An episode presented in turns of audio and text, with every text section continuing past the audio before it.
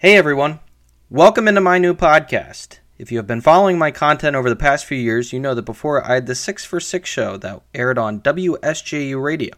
And now I have come out with a new podcast about the St. John's Red Storm men's basketball team. I will be posting podcast episodes following St. John's from off season news, recruiting news, post game reactions, and much more.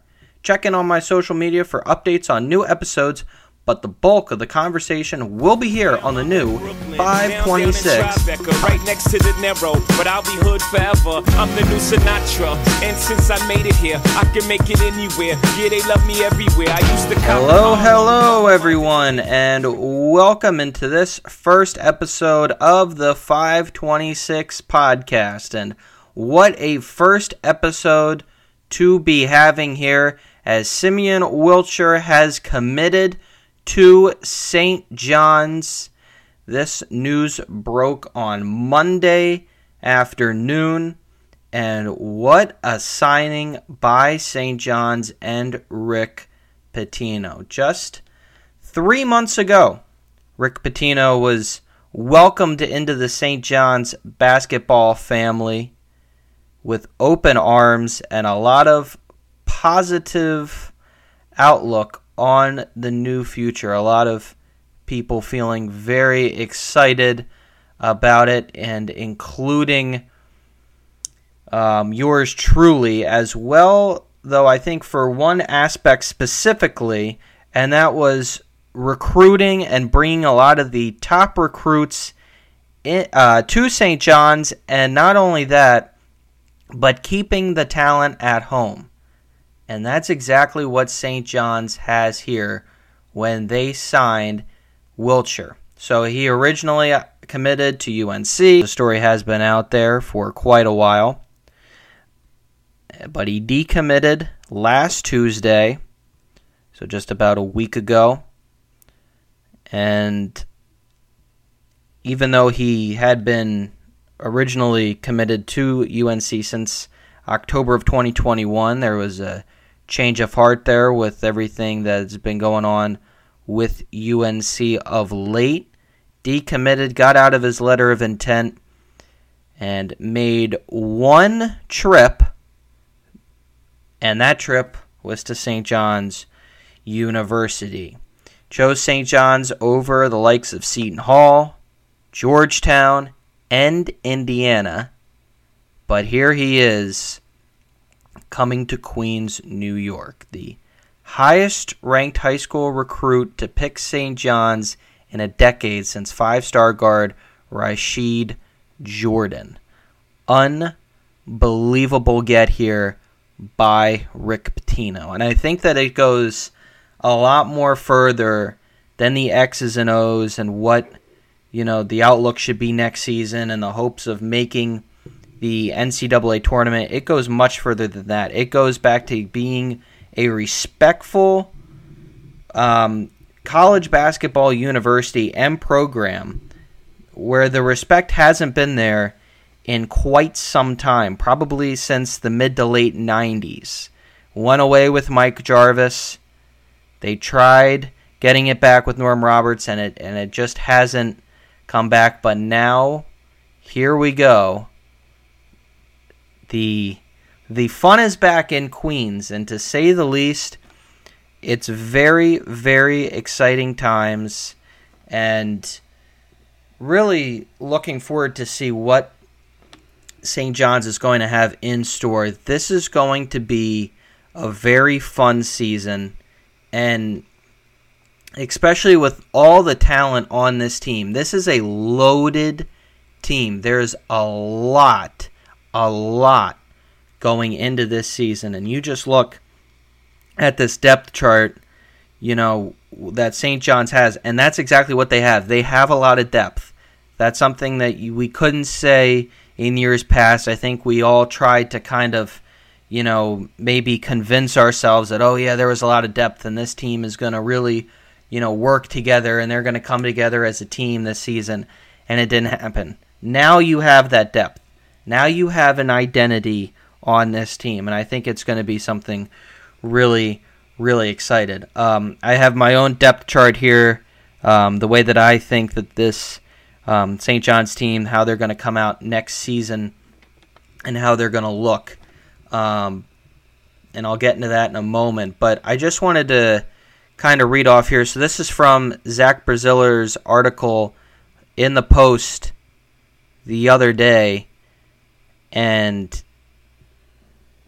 you know, so here's what um, Wilcher said. He said to have Coach Pitino back in New York City is a big deal. Knowing everybody is going to love that, and to be part of that first group he has back in New York means a lot. I'm excited for it. It felt like the situation at St. John's is the best situation for me. And I would say so. I think when you look at what he has, he's got a, a great head coach there with, obviously, Rick Pitino. But much more further than that, he's got a team that is very, very deep on veteran leadership. This is a team that's not you know, one of those teams that's kind of has uh, great starters and they're kind of iffy on the bench. No, they've got a lot of veteran leadership all around the board. So, should be exciting to see what they do. Um, so, yeah, let me get in real quick to this, to what I have written down here. Um, starting off at the point guard position. So, I think this is all dependent, obviously, on whether or not he is able to graduate from Iona, which I, I believe he will. But Daniss Jenkins, I believe he's going to get the start at the one. And then at the two, um, going to be Jordan Dingle. I think um, him and Jenkins on the floor at the same time, that is going to be very, very nasty. Um, then at the three, so we got the Iona transfer Jenkins, the Penn transfer Dingle, and then at the three, um, going with Glenn Taylor Jr., the transfer out of Oregon State. I think uh, I think that's the best fit for him there. At the four, Quinn Slazinski, another transfer from Iona, and then at the five, of course, Joel Soriano. Backing up Jenkins, this is where I have Simeon Wilcher. I think this is a great opportunity for Wilcher to learn behind Jenkins I think eventually, though, you're going to see Wilcher start to get more and more minutes and possibly maybe flip between the one and the two down the down the stretch. And then backing up Dingle, this is where I see Nahiem Alleyne coming in, the transfer from UConn. And behind him is going to be the VMI transfer, Sean Conway. Um, and backing up Glenn Taylor Jr. at the small forward position, the UMass transfer R.J. Luis. I know he was primarily a guard at UMass, but he's six seven.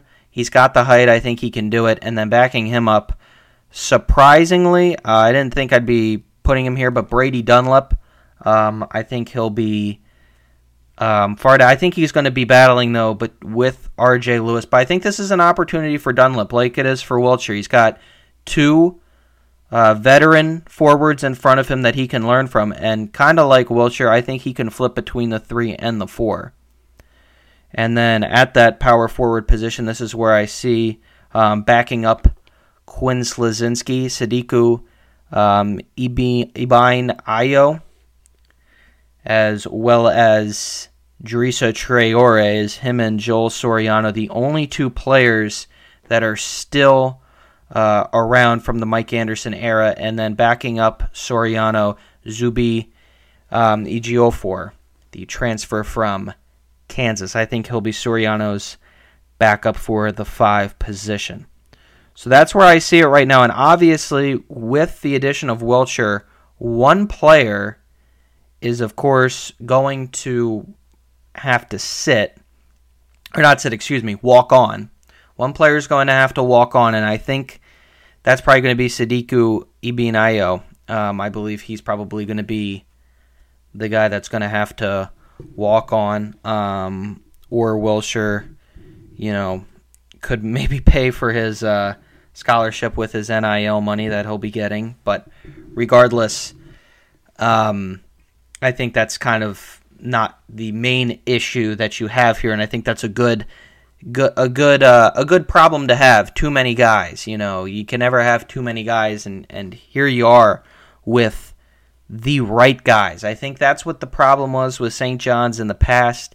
They had players that were talented, but they didn't have the right guys that could fit into a system. These guys come in, they want to work, they're unselfish, and I what I really like is there's an identity. I mean, they have built, Pitino has built a team around Joel Soriano.